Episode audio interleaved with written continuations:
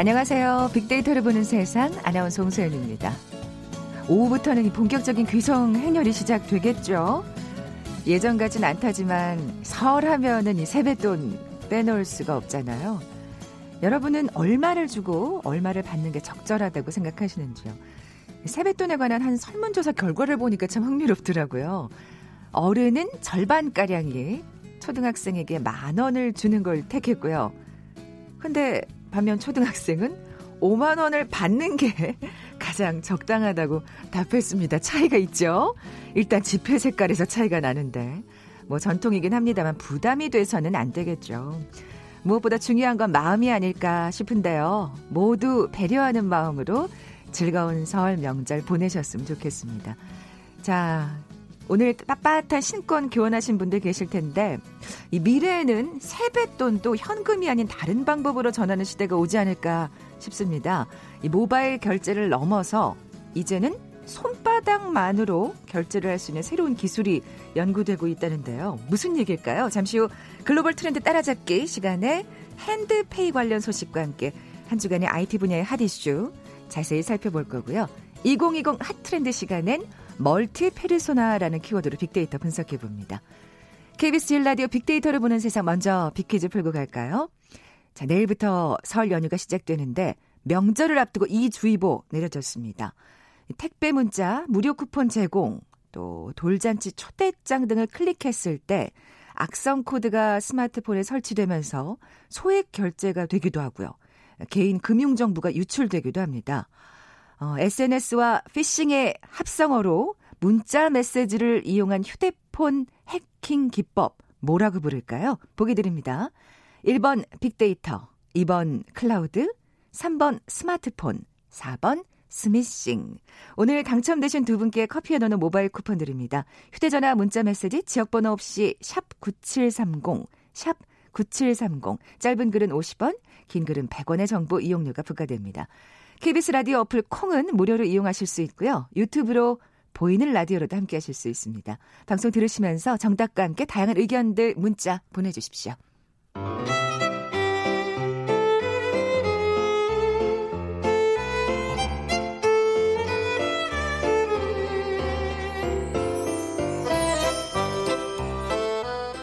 2020 핫트렌드 서울대 소비트렌드 분석센터의 전명 박사 나와 계세요. 안녕하세요. 안녕하세요. 자, 오늘 소개해 주실 2020년 주목해야 할 소비 트렌드 멀티 페르소나입니다.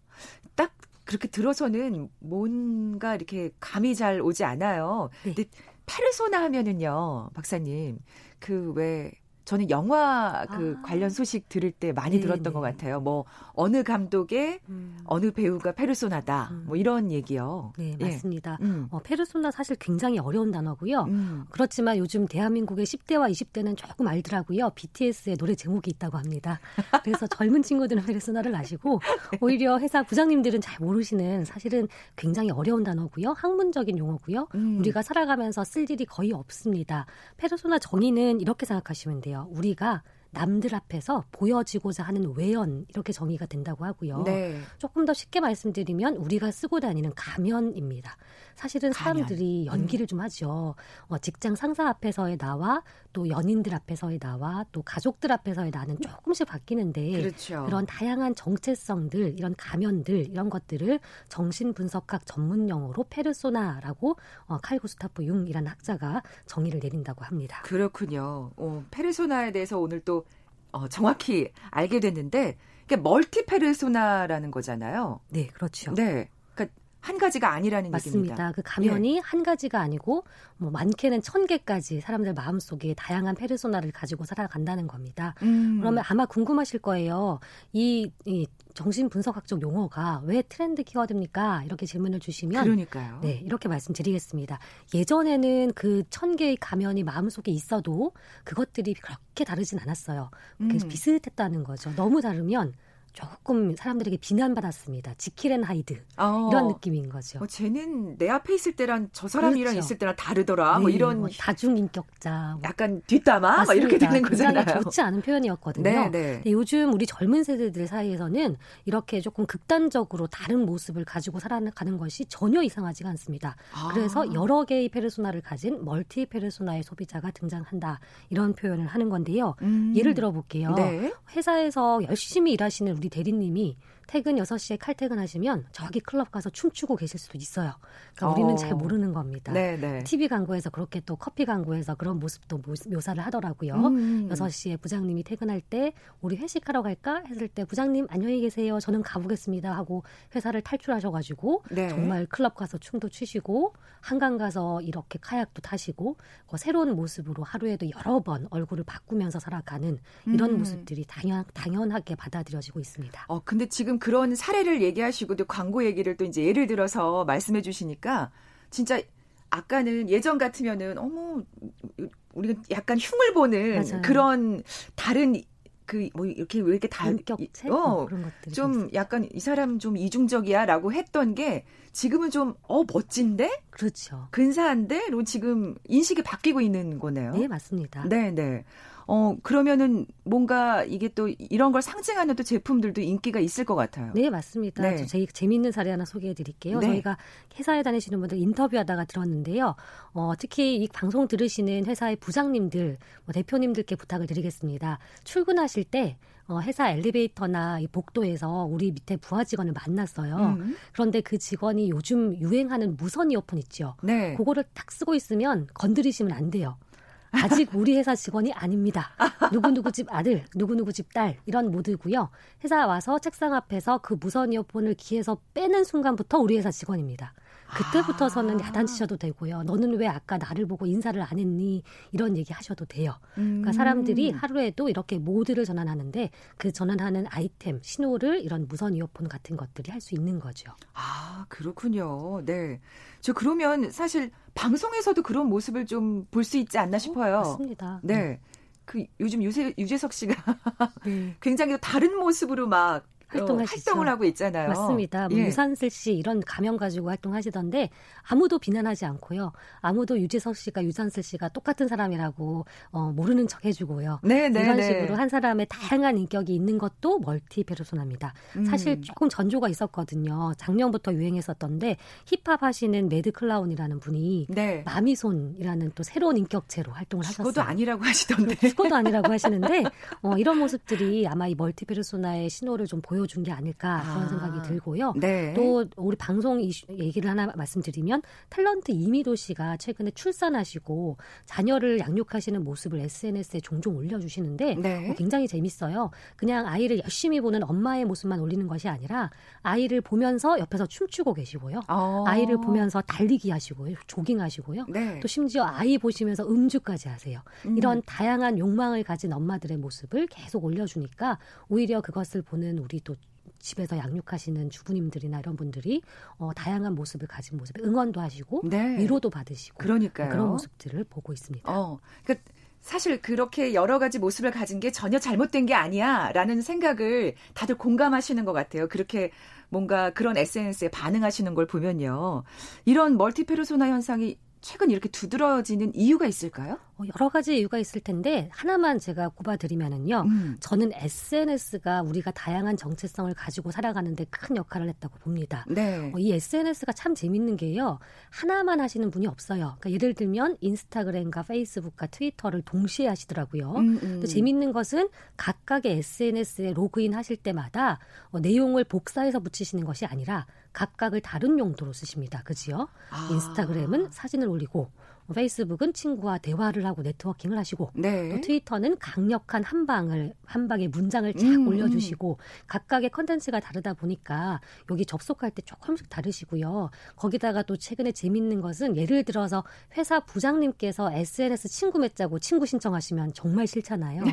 그래서 요즘 젊은 친구들이 또 어떻게 하냐면은요 가짜 SNS 계정을 만듭니다. 아이고. 사진을 막 올려가지고 그렇군요. 가짜로 만들어서 그 가짜는 부장님 알려드리고 진짜 내가 맛있는 거 먹고 다니고 일상을 보내는 모습은 안 알려드리고 이런 아. 것들을 또 가짜 인스타그램은 핀스타그램, 페이크 인스타그램이라서 핀스타그램이라고 부르고요. 세상에 진짜 그렇군요. 인스타그램은 리얼 인스타그램이라서 린스타그램이라고 불러요. 그래서 이런 다양한 계정들을 운용한다면 결국은 로그인을 할 때마다 내가 조금씩 다른 사람으로 거듭나야 되겠죠. 음. 이런 것들이 일조를 할 수 있습니다. 네. 어떻게 보면 진짜 지금 멀티 페르소나가 다양하게 지금 퍼져 있다고 해도 과언이 아니네요. 뭐 맞습니다. 뭐 이렇게 특별한 뭐 이를테면 아까 얘기한 유재석 씨나 연예인이나 뭐 이런 사람들만 멀티 페르소나가 있는 게 아니라 그렇군요. 근데 사실 이러면 아까 지금 뭐 가짜 인스타그램, 진짜 인스타그램도 얘기하셨지만 저는 생각하기에 좀 혼란스러울 것 같아요. 맞습니다. 어느 네. 게 진짜지? 이 SNS 네. 상에 내가 진짜인지, 현실 속에 내가 진짜인지, 정말 그 정체성까지 헷갈릴 수도 있는데요. 또 재밌는 기사를 하나 봤어요. 네. 어, 한국에 예를 들어서 성형외과에 성형 수술을 하러, 의뢰하러 가는 우리 고객들이 예전에는 연예인 사진을 가져가서 이렇게 만들어 주세요라고 했다면 음. 요즘은 SNS에 올라와 있는 자신의 프로필 사진 있지요. 네. 예쁘게 나오잖아요. 보통 어, 스마트폰에 어플리케이션 써가지고요. 그렇죠. 보정하는 앱이 네, 있잖아요. 그 사진을 가져가서 이렇게 만들어 주세요라고 한답니다. 그러니까 SNS에 아. 있는 내가 예쁘니까 그 모습을 담고 싶은 거예요. 그 어느 게 진짜인지 정말 헷갈리시죠? 그러니까요. 이런 것들을 성형 이형증이라고도 부른답니다. 그러니까 사람들이 정말 아. 자아가 멀티 여러 개가 되고 있습니다. 음, 뭐 어떻게 보면 그거에 관한 또 부작용도 분명히 있을 거라는 생각이 드는데요.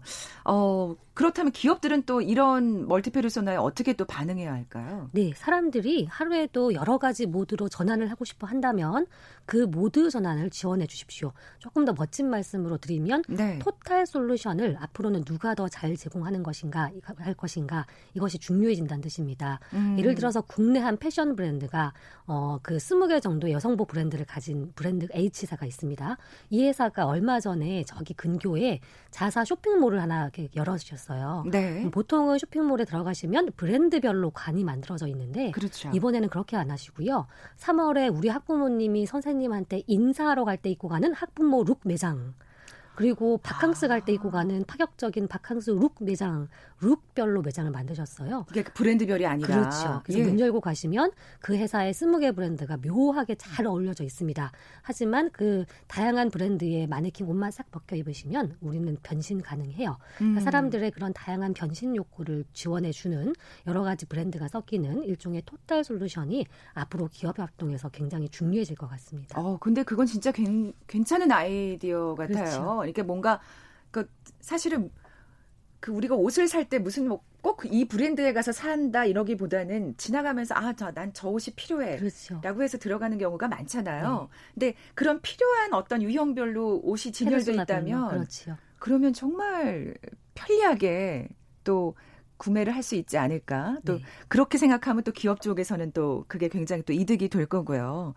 아, 그러면 소비자 한 명이 한 명이 아니군요. 네, 맞습니다. 네. 이제는 소비자 한 명을 한 사람으로 이제 뭐 아기 엄마, 뭐 직장인 이렇게 음. 뭐 타겟팅을 하시는 것이 아니라 이 사람이 지금 현재 어떤 정체성의 모드에 있는지 어. 떤 상황인지 이제 그런 것들을 다 분석하는 그런 어떤 초개인화 전략들 중요해질 것 같고요.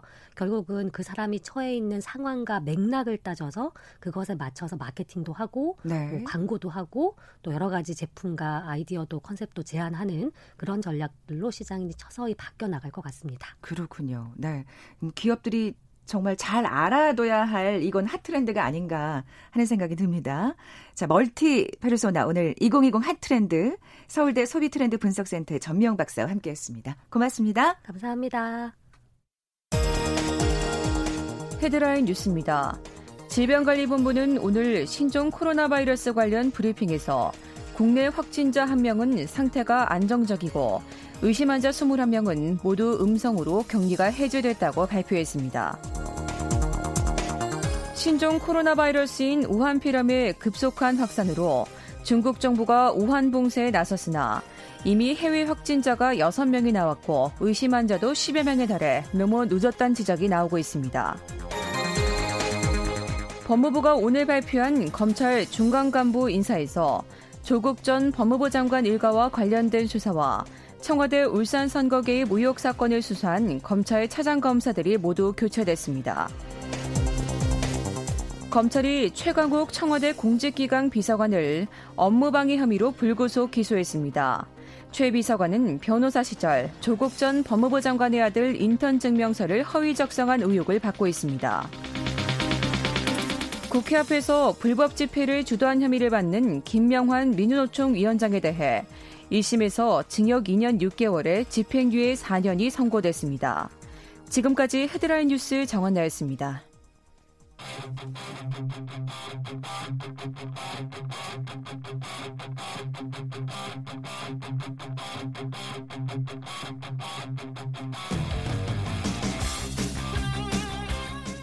궁금했던 ICT 분야의 다양한 소식들 재미있고 알기 쉽게 풀어드리는 시간이죠. 글로벌 트렌드 따라잡기. 한국인사이트 연구소 김덕진 부소장 나와 계세요. 안녕하세요. 네, 안녕하세요. 먼저 빅퀴즈 내주세요. 네, 설을 앞두고 혹시나 뭐 못 받은 택배 있다, 미수령 택배 문자, 뭐 무료 쿠폰 온다, 돌잔치 초대장 이런 문자 오는 거 조심하셔야 됩니다. 네. 네 클릭했을 때 인터넷 주소가 포함돼서 오죠. 악성 코드가 포함된 앱을 설치하라고 유도를 해요. 그리고 그 앱을 설치를 하게 되면 뭐 소액 결제가 되거나 아니면은 저희가 얘기했던 것처럼 금융 정보, 개인 정보 유출되기도 음. 하는데요.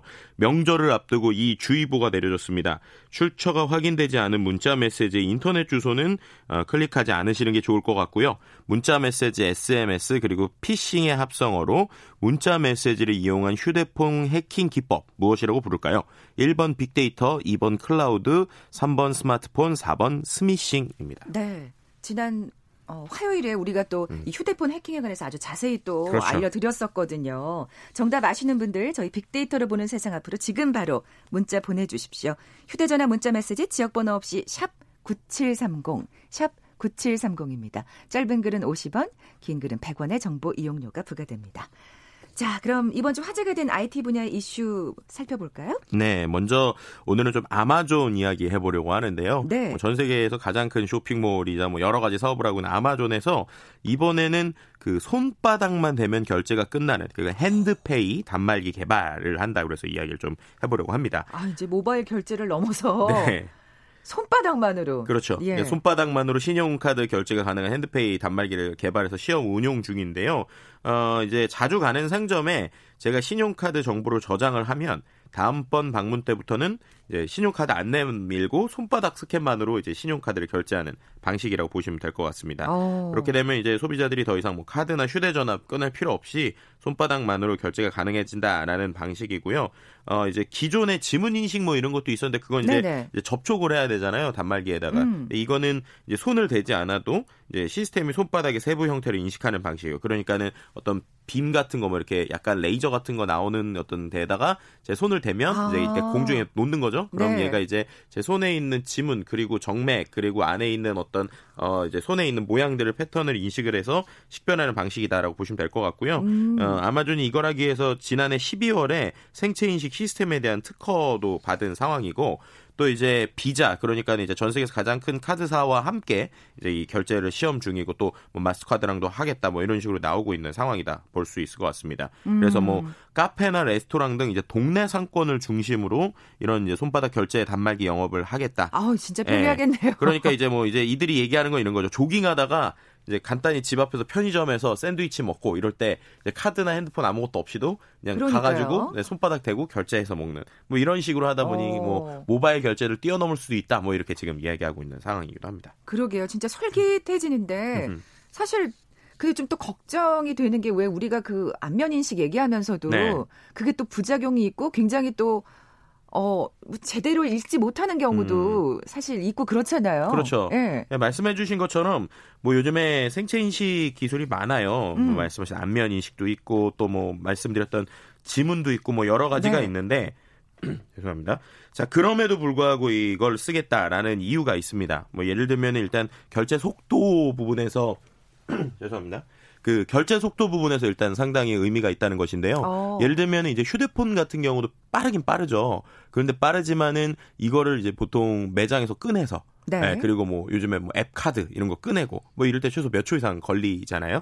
네, 그리고 네. 네. 그리고 그 안에서 또 결제되는 데도 시간이 걸리는데 네. 이제 이들이 얘기하는 걸로 얘기하면 이 손바닥 인식을 하면 0.3초 만에 된대요. 그러니까는 아, 손만 딱 뻗으면 되니까. 네, 그렇죠. 예. 그러니까 이제 뭐가 장점이냐면 뭐 일반적인 뭐 음식점도 음식점인데 우리 생각해보면 마트 있잖아요. 그러니까 마트에서 결제하려고 줄 길게 쓰잖아요. 그렇죠. 그런 부분에서 이 3초가 0.3초가 되면 10분의 1로 단축을 하는 거니까. 아. 그러니까 그런 부분에서 가능성이 있다. 뭐 이렇게 일단 얘기를 하고도 있고요. 음. 두 번째는 이제 인식률에 있어서 기존에 있던 지문 인식보다 이제 상당히 인식률이 높고 그리고 아. 안면 인식에 비해서는 설치하는 비용이 좀 저렴하고 이런 부분들 때문에 아. 이제 이런 걸 하겠다라고 얘기 나오는 상황입니다. 근데 말씀하신 것처럼 해킹이나 오류에 대한 걱정 여전히 있죠. 음. 특히나 이게 이제 단순히 어떤 그 그냥 인식 수준이 아니라 결제잖아요. 그러니까 네. 그러니까 결제기 때문에 만약에 손바닥에 있는 걸 잘못 봤다라고 하면 이거 자체가 문제가 될 수 있다라는 얘기는 뭐 당연히 나오고 있는 상황이고요. 네. 뭐 안면 인식이나 특히나 과거도 아니죠. 얼마 전에 이제 우리나라 스마트폰 일부 모델에서 지문 인식이 이제 해킹이 됐다. 뭐 그러니까 그 제대로 된 걸 누르지 않아도 열렸다. 이런 것 때문에 문제가 그러니까요. 되기도 했었죠. 예, 이제 예. 그런 부분들 때문에 보안은 100%라는 게 없어서 현재 상황에서 여전히 걱정이 있다. 특히나 뭐 얼굴 복제하듯이 뭐 손바닥을 복제하는 거 아니냐, 뭐 SF에서 나오는 것처럼 음. 이런 얘기들까지 좀 나오다 보니까 네. 뭐 걱정은 있지만 어쨌든 어 이런 걸 편의성을 위해서 진행을 해보겠다라는 상황입니다. 그럼에도 불구하고 아마존에서는 이제 이 기술을 개발하겠다라고 그렇죠. 공언을 한 거잖아요. 네. 예. 이유가 있을까요? 네, 그렇죠. 왜냐하면 아마존은 아시다시피 전자상거래 업체잖아요. 음. 전자상거래 업체에서 이제 최근에 아마존 고 등으로 이제 오프라인을 계속 노리고 있어요. 근데 오프라인 결제에서 기존에 있었던 아마존 고는 단점이 거기에서 뭐 최신 기술이긴 해요. 왜냐면 카메라로 우리가 결제를 하지 않아도 이제 그냥 그 물건만 짚고 나오게 되면 자동으로 결제가 되는 거죠. 네. 인공지능과 어떤 카메라 기술을 활용해서. 그런데 당연히 설치하는데 비용이 많이 들겠죠. 그러니까는 한 자기네들이 예를 들어서 오프라인에 여러 가지 매장을 내고 싶어도 이거 자체가 비용이 많이 드니까 쉽지가 않은 거예요. 근데 이거는 단순히 결제 단말기만 놓게 되면 거기에 있는 데이터들을 자기가 갖고 올 수 있는 거죠. 예를 들면 아. 동네에 있는 카페에다가 아, 단골들 쉽게 올 수 있게 이거 하나만 놓으시면 돼요라고 얘기를 하는 거죠. 음, 근데 그걸 통해서 네, 근데 그걸 통해서 이제 아마존이 얻으려고 하는 건 당연히 네. 데이터겠죠. 아. 결제되는 데이터를 활용을 하게 되면 그게 결국 아마존에 있는 기존에 있던 아마존 아이디와 또 연동이 되거든요. 그렇게 되면 이제 오프라인에서 사는 어떤 패턴을 활용해서 그렇죠. 온라인에서 추천을 하는 이런 걸 이제 지금 노리고 있다고 생각하시면 될 것 같습니다. 네. 그래서 이제 아마존이 자기들이 운영하고 있는 상가뿐만 아니라 자신들이 운영하지 않는 상가까지도 데이터를 활용해서 온라인과 오프라인으로 통합적으로 소비를 계속할 수 있게 맞춤을 하겠다. 이런 방향으로 보시면 될 것 같고요. 큰 그림을 그리고 있군요. 네. 예, 그래서 예. 그런 걸 통해서 뭐 이제 제프 베조스가 계속 내부에서는 금융 결제 서비스의 중요성에 대해서 계속 지금 이야기하고도 있다고 해요. 음. 근데 이런 상황에서 이제 한편에서는 어 이렇게 오프라인에 미움을 받고 있는 아마존이잖아요. 기존에 뭐 소위 어디 들어갔다 하면 오프라인 매장 다 없어지고 이러고 있는데 과연 오프라인 매장들이 아마존에서 나오는 서비스를 써줄 것이냐? 아, 아, 이게 이제 또 이제 하나의 좀 반발이 될 수 있는 이슈가 좀 나오고 있는 상황입니다. 그렇군요. 네, 뭐 한 가지 더 얘기를 드리면 실제로 국내에서도 이런 결제 기술이 이미 많이 발전이 돼 있어요. 뭐 우리나라에서는 손바닥 정맥 인식, 뭐 얼굴 인식 이미 많이 돼 있는데 문제는 규제가 여기서도 좀 문제가 있습니다. 음. 예를 들면 이제 안면 인식을 활용하는 거는 이제 규제에서 특별법을 위해서 이제 지금 테스트가 되고 활용이 되는데 지금처럼 손바닥 그 정맥 인식이라고 그러죠. 여기 손 바로 밑에 있는 이쪽을 활용하는 거는 아직은 특별법에서 너, 어, 이제 벗어나 있어요. 그러다 아, 보니까는 네네. ATM이나 이 정도는 되는데 결제를 하는 그러니까 매장에서 결제하는 데는 손바닥을 지금 쓸 수 없는 상황이에요. 그렇군요. 그래서 이런 부분들 역시도 이제 국내에서도 어 이제 향후에는 좀 개선돼야 되는 부분도 같이 있는 것 같습니다. 논의가 분명히 돼야 될 점이겠네요. 네. 예. SNS 상에서의 반응은 어땠나요? 어, 카드 없어서 버스 못 타는 경우는 없겠다. 이런 얘기 향후에 이제 좀 되게 되면 뭐 이런 얘기 좀 어, 그건, 재밌고요. 그건 진짜 편리하겠어요. 네. 네. 그리고 또 한편에서는 아무리 편리를 추구하는 시달이지만 카드 한 장 들고 다니는 게 뭐가 그렇게 불편하다고 그냥 좀 들고 다니면 안 되냐 뭐 이런 이야기도 좀 나오는 것 같고요. 정말 이 IT 기술이 정말 발전하면서 네. 진짜 사람이 점점 더 게을러지는 것 같긴 해요. 그러니까요. 그래서 좀도둑이 없어지는 건 좋을 것 같다. 근데 구매자 정보를 수집해서 구매 패턴을 알아내면 또 상품 만들고 그러다가 또 오류 나면 싸우고 그러다가 또 지갑 꺼내서 또 결제 수단 쓰고 뭐 이런 식으로 이제 과연 이 상황이 어떻게 될까에 대한 좀 다양한 이야기들이 좀 나오고 있는 상황입니다. 그렇군요. 예. 다음 소식으로 넘어가 볼까요? 아마존 얘기했는데요. 이번에는 또 아마존 CEO 제프 베조스에 관련된 이야기 해보려고 어, 합니다. 예. 손바닥 결제 얘기하면서 보안 이야기 했는데요. 오늘 또 퀴즈랑도 연관되는데 해킹 관련 얘기입니다. 아이고. 네, 세계 최고 갑부라고도 할 수 있는 이 제프 베조스의 그 스마트폰이요. 어, 해킹이 됐다라는 소식이에요. 그런데 세상에. 이게 누가 그걸 주도했느냐 이제 봤더니 아직까지는 정확한 건 아니며 소식통이나 뉴스들에서 나오는 상황이긴 한데요. 모하메드 빈 살만 사우디아라비아 왕세자에게 해킹을 당했다는 주장이 나오고 있어요. 오. 네, 이게 이제 영국 일간 가디언 이제 일간진 가디언에서 나온 소식인데 어, 이제 채팅 앱 중에서 왓츠앱이라고 하는 채팅 앱이 있습니다. 우리나라 뭐 카톡처럼. 근데 이거에서 2018년에 어, 빈살만 왕세자로부터 이 제프 베조스가 메시지를 받고 나서 대량의 정보가 유출됐다는 주장이 나오는 거예요. 어. 네, 그래서 이게 어떤 거냐 이 내용을 봤던 2018년 3월에 이제 제프 베조스가 사우디아라비아를 방문을 해서 왕세자를 만났다고 그래요. 근데 네. 그리고 나서 이제 친해졌으니까 메시지를 보냈겠죠. 네. 근데 그러고 있다가 5월 1일, 그러니까 그해 5월 1일에 계정으로부터 온 와치의 메시지를 받았고 열었다고 합니다. 그러니까 거기 뭐 영상이나 아니면 링크가 있었겠죠. 근데 그걸 통해서 사생활이 담긴 문자 내역을 포함해서 방대한 양의 정보가 해킹을 당했다라는 거예요. 그러니까 아. 마치 이제 문자로 터는 이제 퀴즈라에서 나왔던 네, 그런 거 네. 비슷한 방식이죠. 예. 근데 그게 어떻게 사용됐는지는 아직 안 밝혀졌는데 문제는 해킹되고 5개월 있다가 다 아시다시피 이제 제프 베조스가 사주로 있는 워싱턴 포스트의 칼럼니스트가 있습니다. 네. 자말 카슈끄지죠. 네, 자말 카슈끄지가 살해되는 일이 실제로 발생을 했었잖아요. 그랬죠. 네, 그러다 보니까 혹시 이게 연관성이 있느냐? 라는 거에 대한 이야기, 이야기가 나오는 거예요. 왜냐하면 이 정보를 어떻게 본 것이냐라는 얘기들까지 좀 나오고 있는 것이죠. 네. 네, 이러다 보니까는 이제 이 이슈가 이미 있었고 그리고 이 사건 자체가 어 이제 기존에 뭐 제프 베조스의 뭐 스캔들이나 이런 걸 보도하면서 나왔었는데 결국엔 개인 정보에 대해서 이게 유출이 없었으면 이런 걸 못 봤을 텐데 이런 게 됐다라고 해서 이제 추적을 한 거예요. 아. 추적을 하고 알고 보니 지금 상황에서 예, 디지털 포렌식을 했더니 결국에는 이 빈살만 왕세자로부터 온 메시지로 인해서 해킹이 시작된 것으로 지금 이제 잠정 결론이 내려지는 상황이라고 합니다. 음, 아, 그러니까 이런 방식이 세상에. 예, 아직까지는 뭐 정확한 미궁이긴 한데 어 이제 단순히 문자뿐만 아니라 지금 보신 것처럼 메시지나 다양한 걸 통해서도 해킹이 될 수 있다라는 상황이고요. 뭐 아직까지 이 앱을 만든 왓츠앱에서는 사건에 대한 공식적인 입장을 내지 않고 있는 상황이고 뭐 사우디아라비아 대사관이나 뭐 가, 이런 것들 역시도 아직까지는 공식적인 뭐 취재에 응하지 않고 있는 상황이라고 합니다. 참 이게 오늘 정말 우리 비키즈하고 정말 일맥상통하는 네. 함부로 문자 메시지 클릭하면 안 되겠다는 또 경각심을 다시 한번 그러니까요. 갖게 되는데 아니 그 빈살만 왕세자는 왜 이런 짓을 했을까요? 그러니까요. 근데 네. 이게 이제 왕세자의 폰을 통해서 약간 정부에서 이렇게 어떤 정치적으로 나왔다라고 하는 해석이 좀 더 정확할 것 같아요. 그러니까 개인이 해킹을 한 건 아닐 것 같고요. 네, 분명히 네. 그걸 이제 활용해서 할 수 있는데 문제는 이제 조사가 좀 더 필요하겠지만 우리나라에서도 이런 이제 메신저나 SNS 채팅으로도 이런 이제 악성 코드나 동영상을 플레이하기 위해서 다운로드 받을 때 이제 문제가 생긴 경우들도 요즘에 있다는 거예요. 그러니까 어. 우리가 단순히 문자뿐만 아니라 뭐 예를 들어서 누가 영상을 보냈다, 뭐 누가 재밌는 영상이다, 혹은 뭐 야한 영상이다 이런 거 왔다 이러면은 이것도 괜히 잘못 받으셨다가 그 파일 안에 있는 악성 코드가 같이 열릴 수도 있다라는 사실 조심하셔야 될 것 같고요. 네. 또 최근에 뭐 소위 말해서 뭐 몸캠을 유도해서 화상 채팅하자 이런 걸로 프로그램 설치해서 같이 뭐어뭐 해서 야한 동영상을 찍자 이런 메시지들도 최근에 뭐 카톡이나 아니면 페이스북 메신저를 통해서도 많이 온다고 그래요. 그렇군요. 그래서 이런 부분들도 예, 경각심을 가지셔야 된다. 왜냐하면 어, 아마존 어, CEO 역시도 이런 그러니까요. 거에 털리는 이런 이제 문제가 있다는 걸 여러분들 꼭 알아놓으셨으면 좋을 것 같습니다. 네. SNS 상의 반응은요? 네, 말씀하신 것처럼 무슨 나라의 왕세자가 보이스 피싱을 하냐, 스미싱을 하냐, 뭐 이런 이야기도 있었는데 이게 이제 말씀드린 아이고. 것처럼 이제 정부에서 나온 것 같고, 그러니까 사우디가 얼마나 권력이 있는 나라인지 생각보다 우리가 어, 잘 모르는 부분이 있다. 정말 어, 이런 일도 서슴치 않는 것 놀랍다라는 음. 얘기도 있었고요. 그것뿐만 아니라 소위 이런 데이터를 활용해서 하는 부분들이 문제가 될 수 있다. 또 해킹을 하는 유럽과 이스라엘의 보안 회사들이 생각보다 어, 중동 아프리카 군부대나 뭐 독재 이런 데들 해킹을 해주는 일들도 있다.